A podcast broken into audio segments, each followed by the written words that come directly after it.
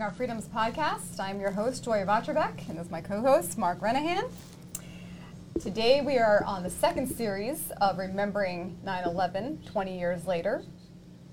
If you missed yesterday's podcast, you will want to uh, view that on www.ascf.us, our website, and also on our social media, as well as Protecting Our Freedoms Facebook page. Well, Joy, thank you. And thank you once again, everybody, for tuning in. Today, again, as Joy said, is part two of the Protecting Our Freedom series, Remembering 9 11 20 years later. Today, we have another guest on. Yesterday, of course, we had Detective Sergeant Jerry Kane. Jerry told us of what it was like on September 11th as a police officer. So today, we're going to switch it up a little bit. Uh, on the phone, we have with us an attorney, an author, and a, well, he's not young anymore. My cousin, I, I had to tell that up because you're going to hear his last name, John Renahan. And John was an attorney in New York City on September 11th. Jono, how are you? Marco, how you been? I'm doing great. John, I wanted to just dive right into it. I know, uh, you know, as a, a, fellow Irishman, you like to talk as much as I do, but I thought maybe you could give us your day on September 11th and maybe tell us a little bit about you were an attorney in New York and how your day and your events went. Yeah, sure, Mark. Um, yeah, I was working my uh, my first job out of law school uh, for the the they call it the Corporation Counsel. It's the city attorney's office, um, and our office was down on down on Church Street, down on 100 Church Street, which is sort of a a block up from the main complex and across the street from World Trade Number Seven.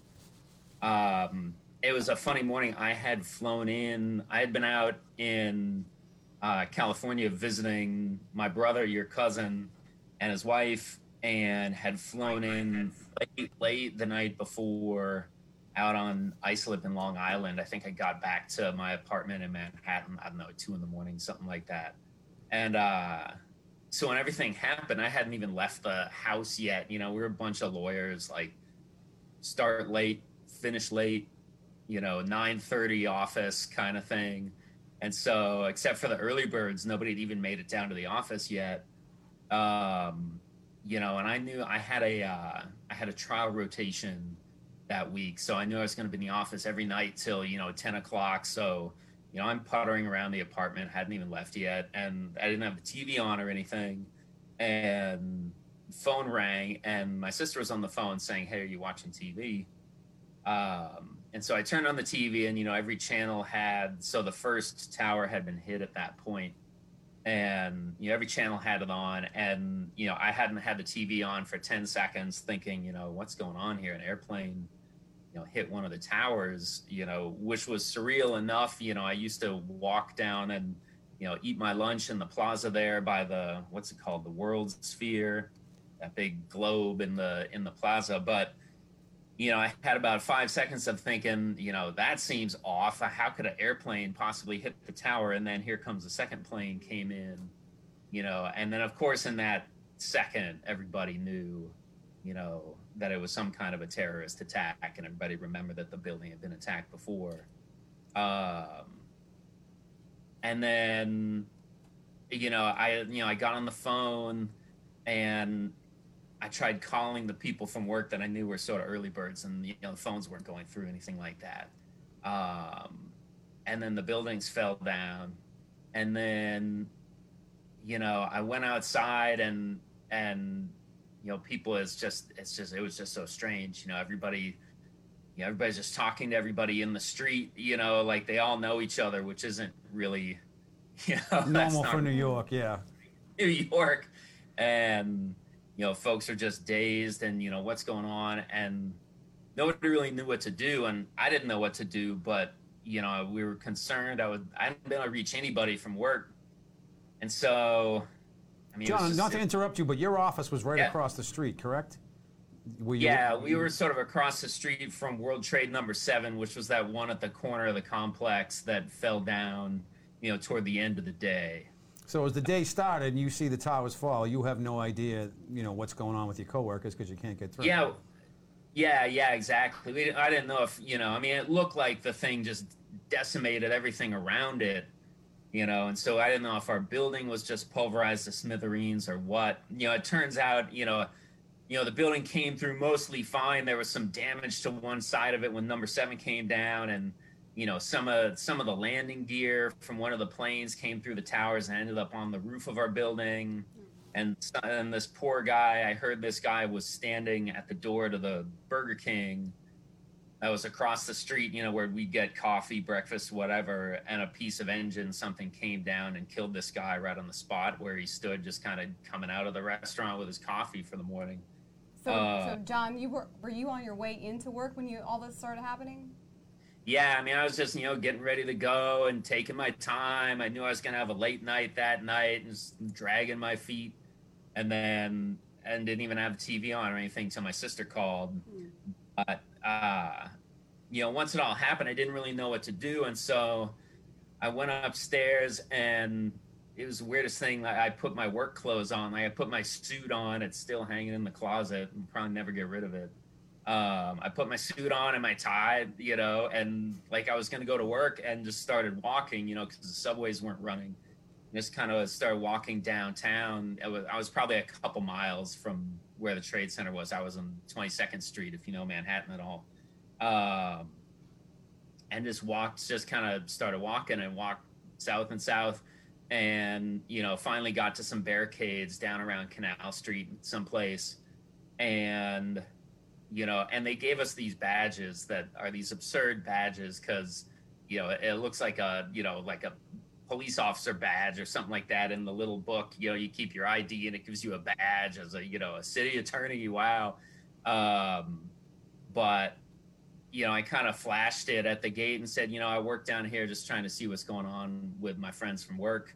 And so they kind of waved me through the first barrier, and then I got to another one, and and just sort of went from kind of barrier to barrier and got shunted across the city, uh, like across Lower Manhattan, and ended up in Foley Square, which, if you don't know Manhattan, if you watch, you know, I call we call it the Law and Order Courthouse. It's where all the big courthouses are, and this this huge plaza over there, just a few blocks from the Trade Center, and and I got there, and it was wild because you know everybody that had headed downtown was kind of you know ended up there and there was this huge sort of spontaneous volunteer effort going on because you know all these fire departments from all over new england and all over the country and everything none of that had gotten there yet you know and a lot of the fire assets you know had been lost you know in the immediate you know when the towers came down um so it was crazy. There were random, you know, people from the National Guard, you know, out of uniform who sort of came to help and all this stuff. There trucks pulling up already. This is like mid morning by this point. There are trucks pulling up, dumping lumber, and they're making, you know, litters by the hundreds and everything. And these guys sort of showed up, and I don't even know if they were off duty police, uh, you know, out of uniform military, but they just kind of told everybody who's there, they said, hey, everybody that's here, you know, we're going to need your help because we don't have a lot of you know rescue anything yet so we're to put you all in these squads and everybody's to be in charge of you know somebody in charge of you know somebody that used to be military or off-duty police or something and you're all you're to help us look for people like you know not down in the burning rubble but in all the streets and everything all around that are all smoky and there's rubble everywhere and people are hiding in stores or hurt in the street and so we all just kind of said, uh, the, oh, okay. And they started, you know, tearing up shirts and they gave everybody a tourniquet. And they said, we're all going to go look. And if you can guide some people out, that's great. And they put us on these buses and kind of drove us across lower Manhattan, real close to where World Trade Number Seven was, and then got us out. And it was just kind of weird. And they were lining us up and you know, just gonna, you know, send us into, you know, just like these smoky streets. And then right when right when they were going to do that a bunch of firefighters and police came all their vehicles came backing up way up the street from number seven because at this point it's deep into the afternoon by then. And they said everybody back back back back back you know buildings the building's not sound. And so they pushed they called off all that and they pushed everybody back and just told us hey you know disappear you know come back tonight maybe you can help out or something. And so we all started walking up a couple blocks around the corner uh, I don't remember how much longer later, but yeah, then the the that last building came down, and you know the streets all filled with smoke again, and everybody was panicked and running again. Um, and I was, I mean, that was the day. You know, it was a weird. You know, nobody's cell phone worked. You know, my parents they were in Ireland. It was one of the only overseas trips they ever took. They got away to Ireland, and you know they couldn't reach me. I couldn't reach them. You know, I don't think I got a, really a message out to anybody till I don't know two, three in the afternoon. But you know, and that was that was the day. You know, they held us around there until like all the you know police and fire got there, and then they just organized people into you know like giving car rides to firefighters coming and going from ground zero and all that kind of thing. So they uh, were they were utilizing. Uh, regular citizens at this point. They were going to try to utilize regular citizens to help out until the police I mean, arrived. it was madness. None of us had any idea what to do, but you know, it was just everything. It was just one of those, you know, everything was so topsy turvy, you know, and the, the people that knew what they were doing weren't there yet. Uh, and then, you know, in the days afterwards, we just helped where we could. You know, I gave rides to firefighters and cops and things. And then for work, they finally, you know, called us and they told us, you know, our building was closed, I don't know, for six months, something like that. It, it had been damaged. And so they reassigned a bunch of us to go work on Pier 94, which is all these piers on the Hudson it was a big convention space and they sent all of us like the city attorneys to work with the families of all the victims you know and help them get get their affairs squared away i mean some of it they just all the nuts and bolts they needed you know they needed death certificates. They needed us to talk to the you know mortgage companies and help get them deferments and you know all of that kind of thing. Uh, so we did that for a few months you know and that was you know that's awful you know sitting there with you know a family of you know firefighters and you know the youngest brother got killed and you know here's the dad and the grandpa and all his brothers here crying all over your desk and all that kind of thing. Oh, i can imagine so Jono, first i, I want to say I, I appreciate as a renahan you using your questionable badge to get past barricades I, uh, I, I, taught you at least something before, before, you moved to California. But one of the main reasons why I, I wanted, Joy and I wanted to have you on the show is um, how old were you at the time of September 11th? I know we're the same age, but I, I just. Uh, what were we? What were we? Well, 27? you're three younger, Mark. you know, enjoy it. That's why I wanted to say uh, it, but we were still kids. I guess so we were speak. what 29. We just turned yes, 29. That's just what it was. Yes, and and so we we were still you know kids to a point. Um, yeah. And I know you were, of course, had gotten out of law school. And as my cousin, I, I am biased, but you are uh, very much an academic and an incredibly bright mind. So uh, what I wanted to talk about next is uh, your decision that uh, a large part was based upon September 11th to join the Army. I, I, know that when you joined the Army, the shockwaves that went through the Renahans were quite high. I know if it was me, they would have been like, oh, good, drop them off. But with you, it was, uh, you know, they were, they were, you know, there was, it was a, a, shock to some of us, myself included. I won't lie to you, Jono. Yeah. I, I, I, did not expect you to um, immediately go and do that, and it was, I was very proud of you. But maybe you could touch base a little bit on how, you know, September 11th affected your decision at age 29 as a very bright lawyer with a career ahead of him to uh, join the Army. Yeah, I mean, it was never really, yeah, I mean, you know, it was never really on our radar, you know, like, I, I mean, you know, going back, like with Pop, like with our grandfather, you know, people have served when there's a need, but we're not really a military family, you know, per se. And then, and it just yeah, it wasn't really. I, I remember when I went off to college, I didn't even know what what the how what the military academies were. West Point Naval Academy. I didn't even know what that did. Yo, you get a college degree and you're commissioned as an officer, stuff like that. Um, and then so yeah, it's some. It never would have occurred to me. But then by, you know, shortly after that, I mean, obviously, you know, everybody's you know angry, but you know, I don't want to say like you know I signed up for revenge, you know, whatever. But they were yeah, I mean they're expanding the they're expanding the services and you know and they needed you know motivated people and there are a lot of motivated people in New York. And you know my brother your cousin Stephen and I we talked about you know he spent time in the guard went to officer candidate school out here in California.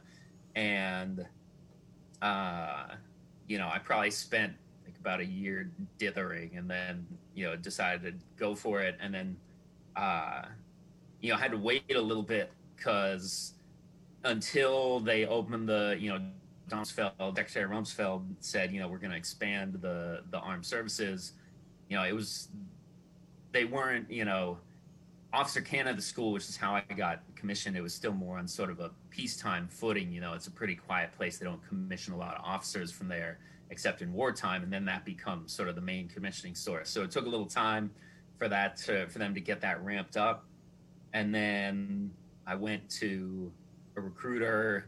You know, and it's funny you, you go to the same recruiters as if you're like 18 years old and they're trying to get you to sign up, except you know you're you're heading down this other path and they they I took the medical exam, and uh, everything was fine. And then you take this whole questionnaire, you know, all the stuff that everybody knows you can't. You know, do you sleepwalk and all this stuff? And it said, do you do you use you know any prosthetic or orthotic or anything like that? And I got super flat feet, and you know, have since I was 20, I wear these, you know, the custom things in your shoes that they mold to your foot you know, because of my screwed up feet. And like a dummy, I answered the question truthfully, and it came back immediately disqualified, no flat feet.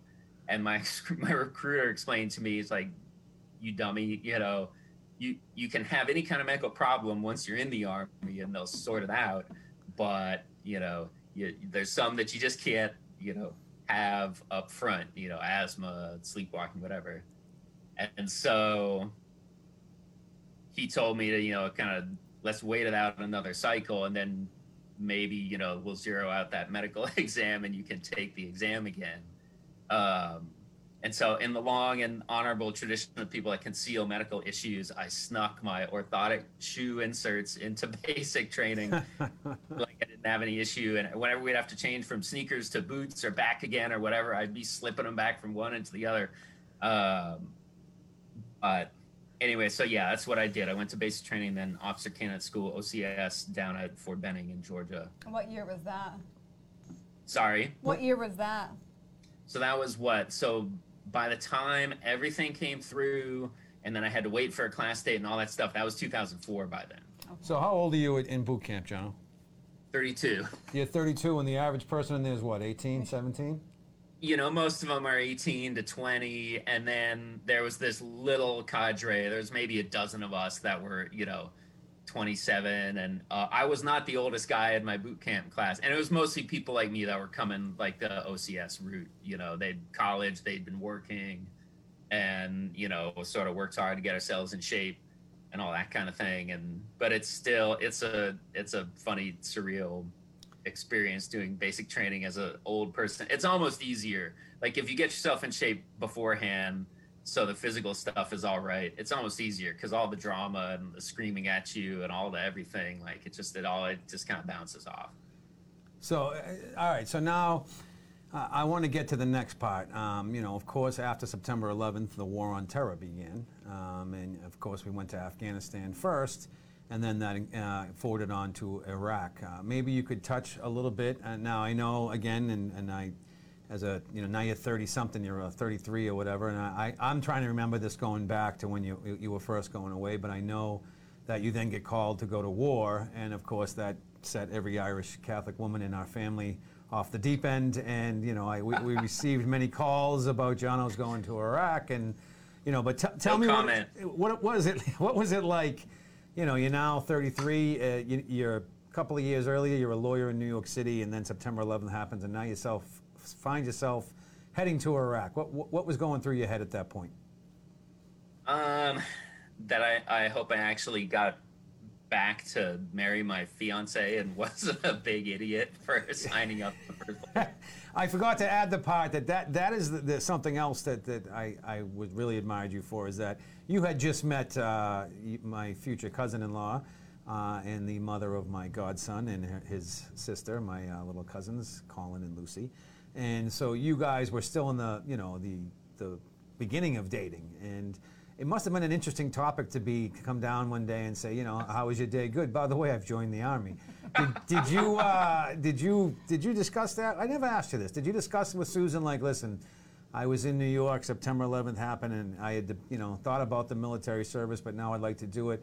Uh, and now at age 30, I know we should be getting married soon. And by the way, I do remember, you, did you get married? No, you got married after because all the guys were at the wedding. So yeah, uh, right after. Yeah, so you were, you know, did you get engaged beforehand and then you go off to Iraq? So what, what's going through your head? You're 32. You're, you're uh, on a on a plane to. I think you guys went through Ireland to get over to Iraq, and you're engaged. And you know what's going what's going through your head at this point? So, so yeah, no, you're you're right. So when we when we met, you know, I already had my application in for OCS, and I was just waiting on it, and so I coughed it up on our first date. You know, like I didn't even want to think of it as like I didn't want to assume it was a date because I say I'm gonna cough this up, and she's gonna be like, "All right, good luck, pal. see you later." I'll call you tomorrow. Uh, Don't call me. Yeah, but fortunately she did not. So she knew from the beginning, and you know we were kind of dating long distance because she was living in New York but working all week in Delaware um, at the time on a political campaign, and so we'd see each other on the weekends, and then dated for about ten months, not quite ten months before I took off, but yeah, going to Iraq. I mean, it was a surreal thing. We went through. I think I can say that. So we went through Amsterdam on the way in. We went through Ireland on the way out, which was hilarious because they opened the bar for us in the middle of the night. Um, or maybe they just never close because it's Ireland. we can say that. Um, so going in, we went through, uh, yeah, we went through Amsterdam, and then the route from there. It's weird because we, you would go from there to Kuwait, you know, and then you spend some time in Kuwait, and then you go north to Iraq. Um, but so to get to Kuwait, we flew south over Iraq, which is just the the strangest sensation. Like you're, you know, you're sort of going over the place that you're going to and looking down, and then you know a lot of it's empty desert. You see oil wells and stuff, and you're just thinking, like that's really strange. Like I'm above this place that I'm going to, and somewhere some unknown number of people want to kill me down there. But, um, you know, but it is it's weird, especially knowing that you're leaving somebody that you're coming back to, but at the same time, you don't. Some part of your brain just kind of somewhere up in the air. It's like you cross through this invisible wall where you're sort of like, you know, like maybe I've said my goodbyes to everybody. I just don't know. Um, so, but yeah, that's it's a real strange time. And then you spend some time in Kuwait, which is this terrible just limbo because you're you know you're neither here nor there. You just kind of want to get to where you're going, to where just get it done. Because by the time deployment comes around, you know it's been coming for months, and then they give you you know once you pack up all your stuff and send it, they give you like almost a month off um, before you leave. And by the time it happens, everybody's like, let's just get this thing started, you know, so we can get done. And then, of course, we got there, and well, first of all, our loved ones found out through the TV channel down in Savannah, which is where I was at Fort Stewart. Our, our families and loved ones found out that we were deploying before we did because we were out in a field exercise and somebody leaked it to the local news. And then once we were in Iraq a couple months, that was during the whole surge time and everything. This is 2007 then we found out that we had been extended from a year to 15 months and our families found out that on TV before we did too. John, I can completely understand. I, I, completely understand what you're saying because my husband served as a Marine. First of all, thank you for your service, but my nice. husband served as a Marine and he went in 2003 into Fallujah. Yeah. But the same thing you're saying, the, the newscasters t- told them before, his family before he even got there basically they knew through yeah. the newscasters. Yeah, well, and you know, and you know about like you hear whenever anything happens, you know, you hear stuff on the news like stuff's happening in that part of the country or whatever, and then especially if something happens that anybody from whatever unit or whatever base you're on, like we are on Camp Ramadi, if anybody gets killed in any kind of operation, all the internet and all the phones and everything gets shut off immediately until the family's been notified so they don't hear about it beforehand. But of course everybody back home is hearing on the news oh this happened that happened and there's no communication we can't get through so it's just it's torture for everybody because yeah everybody's thinking they're going to get the call yeah yeah unfortunately his mother actually had to watch his vehicle being blown up in a roadside bomb on the oh, news geez. did not know oh, it was geez. him at the time but that was quite an interesting story yeah, then that's uh, again. I mean, I, I, hate to say this, but September 11th is what kind of kicked off the events mm-hmm. that put us at war for so long, that put so many of our uh, guys and gals in harm's way. So, John, I want to go back um, to, to, the actual day again, not to, to bring that back, but did you? And I hate to ask this question, but I want to know, and I think some of our viewers might be interested. Did you lose anyone from your office in the uh, New York City Attorney's office that morning? Nobody from our office. Yeah. Fortunately, again, bunch of lazy lawyers that were, you know, like like an 80 year old lady who'd been working there since for 40 years and like two weirdos that liked working early were the only people, you know, and they got out of the building. They got out of the building just fine. Um, you know, so all the, you know, and I was there, I went there as a single person. So I didn't have any family in town. So all my connections to people being lost were either, you know, family members and friends of people that I worked with, or just dealing with all the family members, you know, one on one when we were helping them with all their affairs. But yeah, thank God I didn't. Yeah, our office, everybody in our office was fine. Well, that's and now so.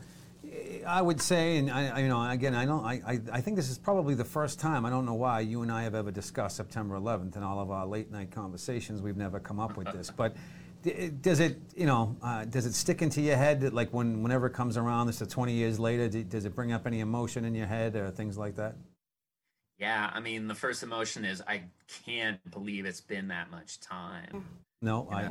It's when, it, and it's the time gets mixed up because when Susan and I met, you know, that was until, you know, almost three years after.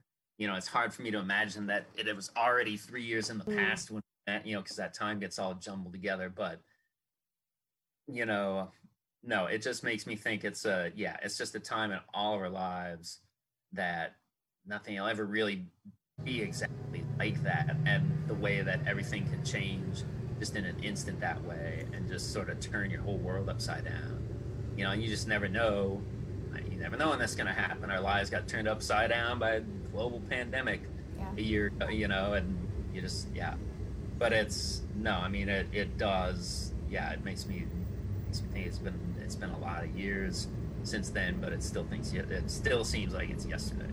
It has been a lot of years, and we just obviously are pulling out of Afghanistan now 20 years later. So, uh, what sure. are your feelings? How do you feel about that? I mean, you know, I'm guessing it's like, you know, when we left Iraq, you know, that was that was hard for anybody that had been there, you know, because we were there during the surge time when every was all hands on deck. You know, everybody was sort of doing their everybody was out, you know, living with, working with Iraqis, everything like that and trying to stand them up and you know help them take security for their own country and then you know and we left and then not long behind us you got isis and everything like that and we were stuck you know wondering you know how many of all these guys and gals and you know sheikhs and politicians and shop owners and regular people you know that we worked with and made friends with you know how many of them are in danger how many of them are killed you know for having worked with us all that and I'm sure it's the same. It has to be the same for people that worked in Afghanistan, that you know that deployed there and worked with people. I got a buddy who was an army buddy from OCS that's in the foreign service now, and he just came back from there. You know, and it's rough knowing, you know, knowing that, you know, going that we're we're going. All right, guys, like this is your show again, ready or not you know i think everybody feels that because you get invested you know even even when we were in iraq even knowing like that a lot of these guys that we were working with you know we're in ramadi so this is anbar province you know all the sunnis you know some of them used to be you know Baath party members whatever mm-hmm.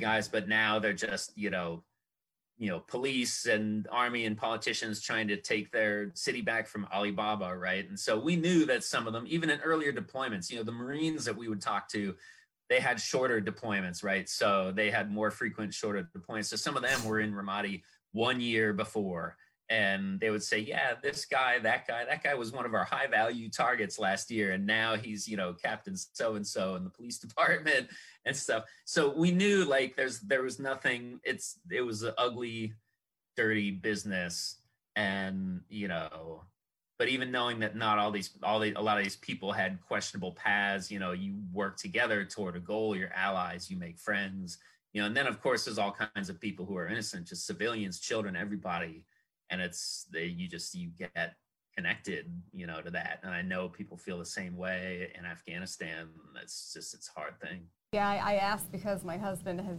same feelings as you're describing as well and he served in iraq like we discussed sure. but yeah same feelings about afghanistan yeah, John, you, you I remember you telling me you and uh, I, I, believe is Matt a major now up in Pennsylvania, Major Emerson. Uh, he just got his lieutenant colonel. Wow, I'm, I'm impressed, Mr. Emerson. If you're uh, Lieutenant Colonel Emerson, if you're out there, I know you, you and he, you know, served together over there. You had friends, like for lack of a better terms, that were uh, translators. Did you not? Yeah, yeah. The the the translators were are some of the most interesting ones because they, you know, they're contractors. Some of them are from Iraq. A lot of them were from some were from other countries. Like a lot of them were from Jordan, right next door, and they would sign up with you know American companies like DoD contractor companies to provide translation services and you needed these guys by the thousands tens of thousands. Every unit you know needs multiple especially like counterinsurgency. You're working with you know local leaders and officials and civilians. You're you know and taking tips and developing intelligence and all this stuff. And those guys you know they would put themselves on the line. You know if they were iraqis they're really putting themselves on the line because if we ever leave you know they're that's that's their neck you know. And you know one of the closest guys i know was from jordan. And you know he was just fascinated because before the invasion you know they were neighbors to iraq but iraq was a, a, black box you know to the jordanians. And but these guys were some of the i mean they're some of the best assets because not only are they doing translation they're in every meeting you're taking with everybody but you know they're they become sort of cultural advisors and you know they're like look if you want to get what you want in this little thing maybe you do it this way. And then they also kind of became intelligence assets really. You know they would say you know look i've been listening like hey none of all the cops think that this guy is shady you know don't trust this guy. Or they would you know the guy i'm closest with he went by alex that's not his name but they all took just nicknames to protect their identities.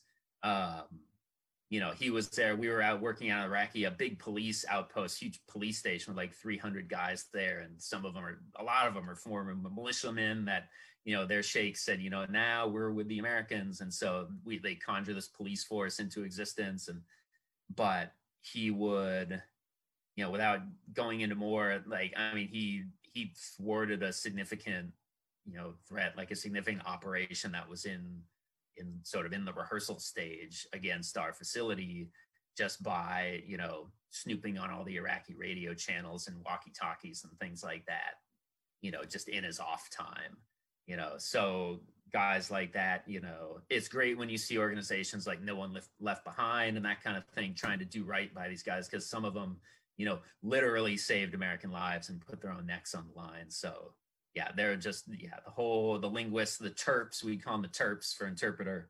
They're just a whole fascinating topic, and we owe a lot of them a lot. No, I do remember having conversations with you about that at some point. All right, so now you're back from Iraq, um, and you go now, and you're going back to being a lawyer. Yeah, and yeah, I was a officer in the army, and then came back, and we had you know, baby on the way and all that kind of thing. And so I stayed with the Defense Department, but just as a lawyer this time. Yes, I actually got an incredible tour of the Pentagon once when that wow. was the case. Yes. Am I allowed to say that, John, or did I just get you? In trouble? You can say that. Okay, yes. I, got, I think I, I, passed the background check miraculously, and I was able to go through the Pentagon, uh, and that was that was absolutely incredible. The museum's part of that is in. So, John, we're coming towards the end of the show, but uh, Joy, do you yeah. have any more questions yeah, for John? So, um, you, you wrote this book called The Valley. What inspired you to write the book on The Valley? About Afghanistan? Um, I wanted to write fiction since I mean since I was a kid, but I could never figure it out or make the time or anything. And then after I got out of the army, I was thinking, you know, that's a good. I should write something in that vein because that's like I. It's a community I know about, right? So you can write about the people, what kind of people are in it. And I had been reading. We had small babies in the house, and so I wasn't reading anything serious. I was reading all kinds of crime fiction and spy novels and stuff I could read on, you know, three hours sleep, whatever. And, you know, got this I and I've been reading a bunch of journalism about, you know, these these crazy tiny bases we had in these really remote locations, you know, mountaintop, bottom of a valley up in the crags in Afghanistan somewhere. And I've been reading about, you know, all that that whole situation and you know came up with the idea probably from reading all the you know crime fiction dennis lehane and everything of having like almost like an investigator like amateur detective kind of format of a story involving you know a junior army officer like i had been having to do one of these impromptu investigations like we all had to do sometimes. And usually they're just pointless and they're miserable because you get sent to another unit because you can't investigate your own unit. So you get sent to another unit and you have to hassle, you know, soldiers on their downtime, whatever little downtime they have, and ask them, you know, dumb questions about, you know, I mean, I had to investigate. Some guys fired a warning shot once, and you know, just through bureaucracy, I had to go investigate it and ask the questions. And you hate it because you're some outsider and they don't know who you are. They think they're going to be in trouble for doing the right thing and all that. So I just came up with this idea about a guy that gets sent to do a seemingly sort of pointless investigation at one of these really remote outposts. And you know, so so Jono, if, if September 11th didn't happen, right? Never happened. Yeah. Do you think you'd would have just stayed as a New York attorney and maybe never become an author, never would have gone to Iraq? Um, I you... mean, I never would have gone to Iraq. well, that, that part true, yeah, exactly. In the army. No, I mean, I, yeah, no, I, I, I, I would have tried to write books either way, but you know, who knows what path you're going to take. Um, so yeah, 9/11 had quite the impact on been writing journalism, fiction, that kind of thing. So probably I would have found my way into that somehow. I wouldn't have been writing books about the military or Afghanistan, anything like that, because I wouldn't have known anything about it. Have you uh, talked to the, to the, to your kids about September 11th at all? Have you told them? I mean, do they know? I forgot to ask this to some other people, but do, do Colin and Lucy know what September 11th is yet? Are they still too young? Yeah, Lu- Lucy knows, you know, at her level um, Colin knows a lot more detail and you know they started teaching him about it in school honestly before i even talked to him about it but he knows a lot more now and you know we we do commemorations he has not been allowed to read the valley yet it sits up on the shelf unless he's like climbed up on a chair and snuck in there i hope he has how, how old is he? he he's 12 now yeah he's don't worry he's my godson and i trained him well so I, he's probably read the Valley cover to cover already. So uh, don't say that. Mark. No, it's, I'm I'm kidding. I, I only teach the kids good things. He'll get there. Yeah. Well, Joy, do you want to? I think we're going to wrap it up. But yes, do you have any other questions well, you have left? Just, it sounds to me that 9/11 really um, impacted you, obviously, to yeah. join the military and then to write this story. Do you yeah. have any other thoughts to add? On are all different paths, you know, just changed everybody's life around that time. Mm. John, do you have any final message about September 11th you might want to get out to anyone, or you just never never forget? I guess is the message we're, we're going with this week. I mean, yeah, never forget. Don't let it just be a thing in history that is just something you learn about in history class, because history can sneak up right on you, and and bite any of us any day. And the thing that I hang on to most from that awful time, especially now when we're all at each other's throats politically and everything, is I don't know if this was just New York or all around, but you got a chance to see just sort of the magic of what happens when you know people have a common purpose and put aside their differences for and work together at something that matters because that's what it was like around those days, you know, and it came from darkness, but that was, you know, it was a good thing that you never, you don't usually get to see what we can do, you know, as Americans when, yeah, when we have a common purpose and we think about our commonalities instead of our differences. Yeah, you so, know, when people ask me what yeah. is what does it mean to me 20 years later, I, I hate to say this, but that's probably the last time I remember the country just I mean, that and the marathon bombings just uniting together as one. Um, I remember sure. living in Brighton, which was a neighborhood of Boston, and uh, one night I think I mentioned this yesterday, but somebody played Neil Diamond's. You know, one of the college kids played Neil Diamond's "Coming to America."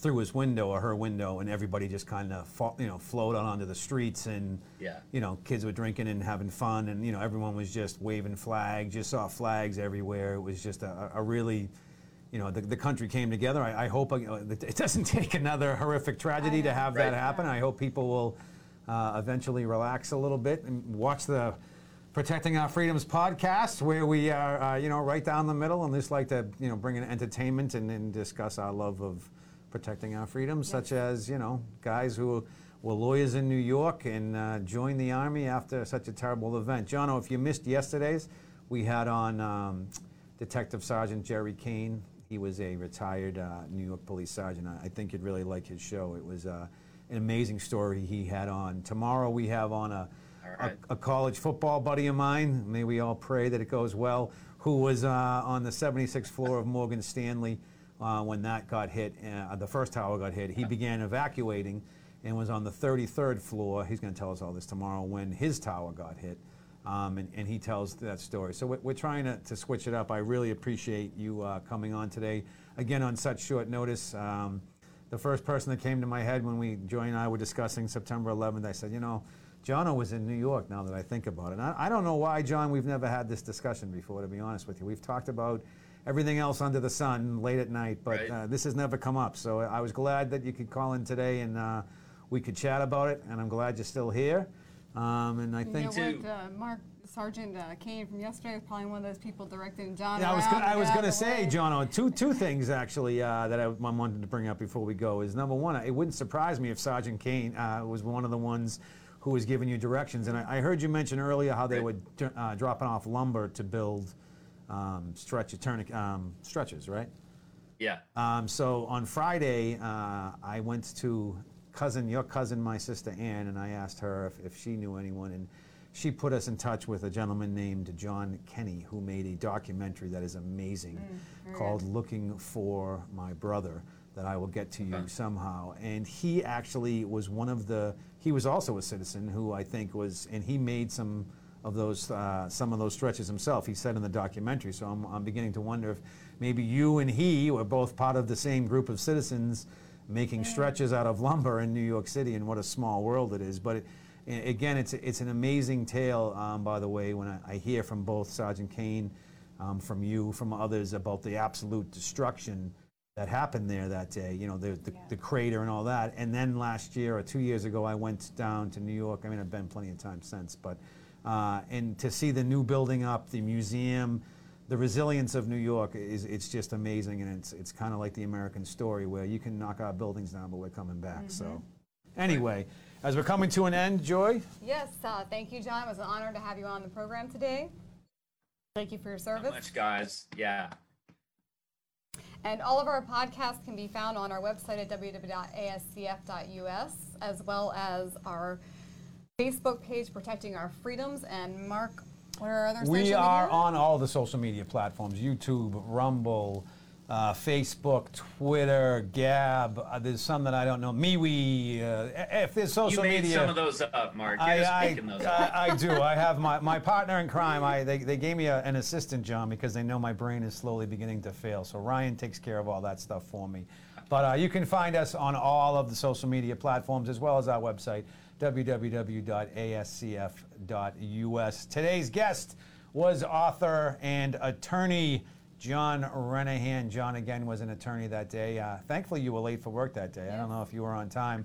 Being a Renehan, I, I would assume you would have He's been on time. Yeah, exactly. One of those, I'm sure the I'm sure the cops watching would say lazy city attorneys, but uh, we want to thank you all for tuning in. Tomorrow we have Sean Pierce, who was on the 76th floor working for Morgan Stanley when the uh, planes hit the towers.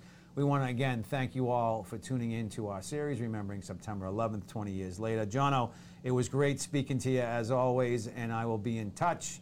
Joy, thank you for joining me as always. Thank you, Mark. Thank you all, and we'll see you all tomorrow at 3:30 p.m. Eastern.